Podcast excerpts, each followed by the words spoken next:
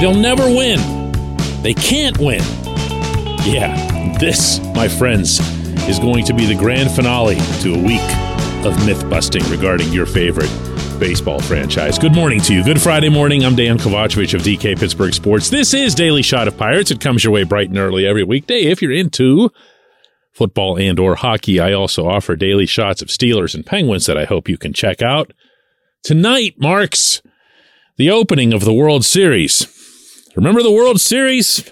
Remember the last time that you seriously entertained that the Pirates could participate in the World Series? For a lot of people, that wasn't even 2013 when the Pirates, of course, beat Johnny Cueto and the Reds because they'd have to get through St. Louis, and they didn't get through St. Louis. And everybody kind of knew they wouldn't get through St. Louis because St. Louis. Couple more years go by, couple more one and duns, even to the extreme that the 98 win edition of the Pirates in 2015, which might have been on some metric level the best team in baseball, there was barely any sense around town that, yeah, they could do it. Yeah, this is the one. It just didn't happen. It didn't happen. And it sure hasn't happened since then. If anything, it could be argued that the Pirates feel farther away from a sixth championship than ever. Not just because of the back to back 100 loss seasons, not just because it's been three years of the new management, and now I know for a fact there's going to be a fourth punt year. And, and not even just because it's been the same GM and the same manager, and now you're starting to get a lot of the same feel that you did with the previous group. I think it's almost as much about the system. I think it's almost as much about watching uh, the Yankees and the Dodgers and all these other teams that spend a zillion dollars getting where they get in the regular season standings and having multiple cracks at getting to the World Series. See, this is one of the great misnomers, and it's going to happen again this year. I promise you, if it hasn't already somewhere, where people are going to point to the Phillies uh, who haven't won in forever. They're going to point even to the Astros to a degree and say they're not one of the teams that's way, way, way up there in spending. And say, look at this. The system is still so even and so fair. It isn't at all because what every team covets in the regular season, what every management group covets in the regular season is just to get in. That's it. They feel these executives and so forth and GMs that the postseason is a crapshoot and they've got a lot of reason to feel that way. If you remember back, and this is going back 20 years, but the Diamondbacks that had Randy Johnson and Curt Schilling, that was maybe the last time I can recall a team entering the postseason that was just so loaded at one spot that they couldn't be touched probably up until this Houston team, where they just don't give up anything. But do you know how hard it is to build a team like that? It's so, so rare. Even if you're the Dodgers and you're up at 300 million in spending and now the Mets and the Yankees, other teams are up in that range but it does give you more opportunities. It gives you more rolls of the dice. And around here, we don't even see that. This portion of Daily Shot of Pirates is brought to you by our friends at North Shore Tavern, that's directly across Federal Street from PNC Park. It's home of Steak on a Stone, an eating experience, underscoring the word experience. The steak is brought to you partially cooked on an 800 degree stone, and you do the rest. It's a ton of fun. It's a great meal and it's a baseball atmosphere like no other in Pittsburgh. North Shore Tavern, right across Federal Street from PNC Park. But the question, the overarching question related to this franchise, in addition to whether or not Bob Nutting's ever going to sell, is can there ever be another championship? If you set aside the nutting factor, you come up with the answer a lot more easily because you can look around baseball and you can say, all right, here, uh, there are teams that have not spent all that much that have gotten in multiple times. Market size doesn't have to be any kind of mitigating factor because uh, St. Petersburg, Florida is not at all a big market and they get hardly any ticket revenue and they get hardly any local TV revenue. They do just fine, the Rays do, because of their approach. The Brewers are based in Milwaukee, which is two thirds the size of Pittsburgh, and they do just fine. Cleveland is probably the most crystal example that we have in front of us at the moment because Cleveland and Pittsburgh are sister cities in more ways than one, only Pittsburgh is a bigger city. So could the Pirates do it, you know, with another owner? Yeah, it's possible. Could they do it with this one?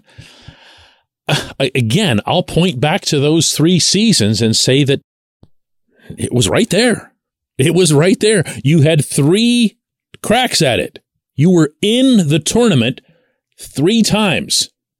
In the first of those occasions, he got through a round. And that, by the way, is a round. The wild card one and done is an official round per Major League Baseball. He got through it. Just needed to get a couple more. Hardly unthinkable. Hardly something that was some fantasy land exercise. And Bob Nutting was the principal owner. So what's the difference now? The difference now, I believe, and what knocks people's faith through the floor around here is that he's been around a long time and we've seen way more bad than we have good. And we've seen through that way more bad than good that there's just not much urgency, if any. And worse than that, Nutting hires people who have a similar passive approach to things, maybe even in life. There's not that sense that oh, we gotta go, we gotta get this done, we gotta. No, everything is just let's see if it happens. If it happens, awesome, right? So I have people occasionally bite back at me. How, how can you say things like that these guys don't want to win? How, how is that okay? Aren't you assaulting their character or whatever? No, I'm going by what's right in front of me. I believe that they'd be happy if they won. So to that extent, you can say, sure, they want to win. I was in the clubhouse in Atlanta when the Pirates clinched a playoff berth. And uh, those of you who remember the videos that came out of there, including the handful that I shot while I was in there and everybody's jumping up and down and dousing everyone with uh, champagne and Clint Hurdle's in there with goggles on and Cutch has the big cigar and all that other stuff. The happiest guy in the room, I can tell you this unequivocally, the happiest guy in the room was Neal Huntington. Why? Wanted to win. Wanted to win. Wasn't aggressive about his approach to it. But now that it had happened, he was very, very happy about it. You know who else was really, really happy about it? And I mean genuinely ecstatic was Nutting. He really was. It happened. And then he was happy. But there's a big difference between that and pushing for it and suffering through the times that you don't win. That's what has me concerned here. But is it possible? Is it plausible? Of course it is. Of course it is. Is it unlikely? I'll leave that for a less optimistic episode. When we come back, J1Q.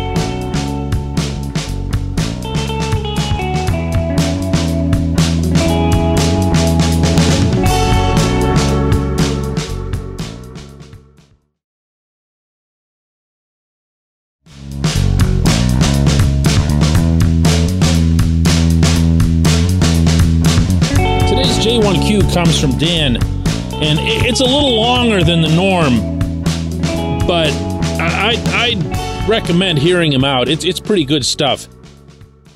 He says, just listening now to John Kruk on a podcast, when he was asked what turned the Phillies around this season, he talked about hitting coach Kevin Long and his emphasis on being aggressive at the plate. He said that the Philadelphia approach previously had always been taking first strikes or second strikes, and it was putting hitters into impossible situations now. Pitchers are just too good now, Kruk said. You might as well just walk back to the dugout once you fall behind because you're done. And not only that, he said, the approach was incredibly boring to watch. Kruk's arguments parallel your sentiments, DK, most of this past summer as the Pirates were in the midst of their run to another 100 loss season and a historically bad offense. Along those lines, can you explain why batting averages are now considered an outdated metric? I admit I haven't watched baseball or paid attention enough over the last 20 or so years to understand that or to grasp it. Dan, there's a lot there to unpack. And, and I appreciate the thought that you put into this and to try to give it something worthwhile back. I'm going to begin with, I just passionately agree that the Pirates approach was embarrassingly passive in 2022. And some of that, of course, had to do with Andy Haines the way in over his head hitting coach that they've hired who's helped absolutely no one in that clubhouse. But that's that's not the whole thing. When Ben Cherington picked up Daniel Vogelbach very late in the spring training, remember it was just with a couple days to go. It was pretty much assumed he'd be the guy who'd kind of work in there with Yoshi Tsutsugo and maybe be some combination first baseman slash DH. Of course, he ended up being almost exclusively a DH. Vogie became a very, very popular figure in that clubhouse. Uh, not just because I, I, as soon as I say that, you're probably thinking to yourself, "Oh, here's the here's the big guy going around. Looks like he's a beer leaguer. Probably a lot of a lot of fun and everything else." And he is all those things, but that's not what made him what he was in there. Rather, it was how much hitters came to him and talked about hitting. And Vogie's approach, and this was well before he came to the Pirates, although he too swung a bat under Haines in Milwaukee, was always just see as many pitches as you possibly can. His discipline, his awareness of the strike zone. Uh, his awareness of whether or not an off speed pitch was going to find a way to land in the zone was through the roof. He leads baseball over the last two years in pitches seen per plate appearance. An amazing stat. But that's what he does. And if, if you have that gift and you can, you can stay back and hold that bat still and wait for your pitch and wait for that pitch not just to come into the zone, but to come into your part of the zone, the little quadrant that you've carved out for yourself. Then yes, absolutely be that way. Anyone who would try to take that away from, from Vogie's an idiot. And no one will. But to say that this works universally I keep going back to what Cherington said the day he was hired in that big glass room at PNC Park when he met with us. And he said that the number one priority that he'd have as a GM is that all of the development, all of the instruction would be player centric. It would be specific to the player. It wouldn't be one size fits all. And yet we're watching guys like Diego Castillo, who never seen a pitch he wouldn't like to swing at watching strike one and strike two go by him. We saw Oneil Cruz, his first month in the majors, watching just pump, pump, strike one, strike two, right down the gut. It, it got to the point where I'll bet the opposing pitcher had a hard time stifling a laugh. They knew exactly what was going on. And they exposed it again and again and again throughout the season. Yeah, that was tough to watch. It's a good way to put it. I hate it. I hate it. And I'm going to say this probably a lot this offseason, but in addition to getting a new hitting coach, which they are now officially not going to do, the Pirates would immensely benefit from looking ahead to what the sport might be like without the shifts and how much more value will be placed on simply putting the ball in play. with more grass available, with the bigger paces, all of a sudden you're going to see speed jump up as a factor. A player like Ji-hwan Bae, who might look like a little bit of an anomaly in 2021 and 2022, even upon arriving in the majors, he might be something that's uh, a coveted piece. You know, he might be that guy where you go, wow, this is exactly a 2023 type of player. Why? Puts the ball in play, runs like the wind. Just like baseball used to be in the 70s and the 80s and, and whatever else. Uh, Dan, the best response that I can give you regarding batting average is that batting average might make a comeback. But the reason that it became uh, obsolete, at least inside baseball, is that, you know, Kyle Schwarber exists. That's, that's probably the best way I can come back at you with that one. Kyle Schwarber has an OPS that's through the roof. Why? Because X percentage of the swings that he takes result in home runs. And home runs are four total bases, and they clear off everybody else who was on them. They just have inherently a lot more value. They're not equal to a two out single. So between the slugging and the on base percentage, and in this case, a walk absolutely is worth every bit as much as a single.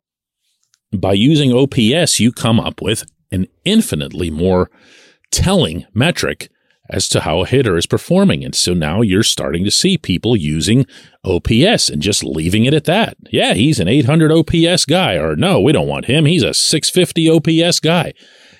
But it'll take time, I believe, maybe a long time, for people to use it casually and to know what the number is. Look, almost all of us grew up knowing that a 300 batting average means this, a 320 means, whoa, this.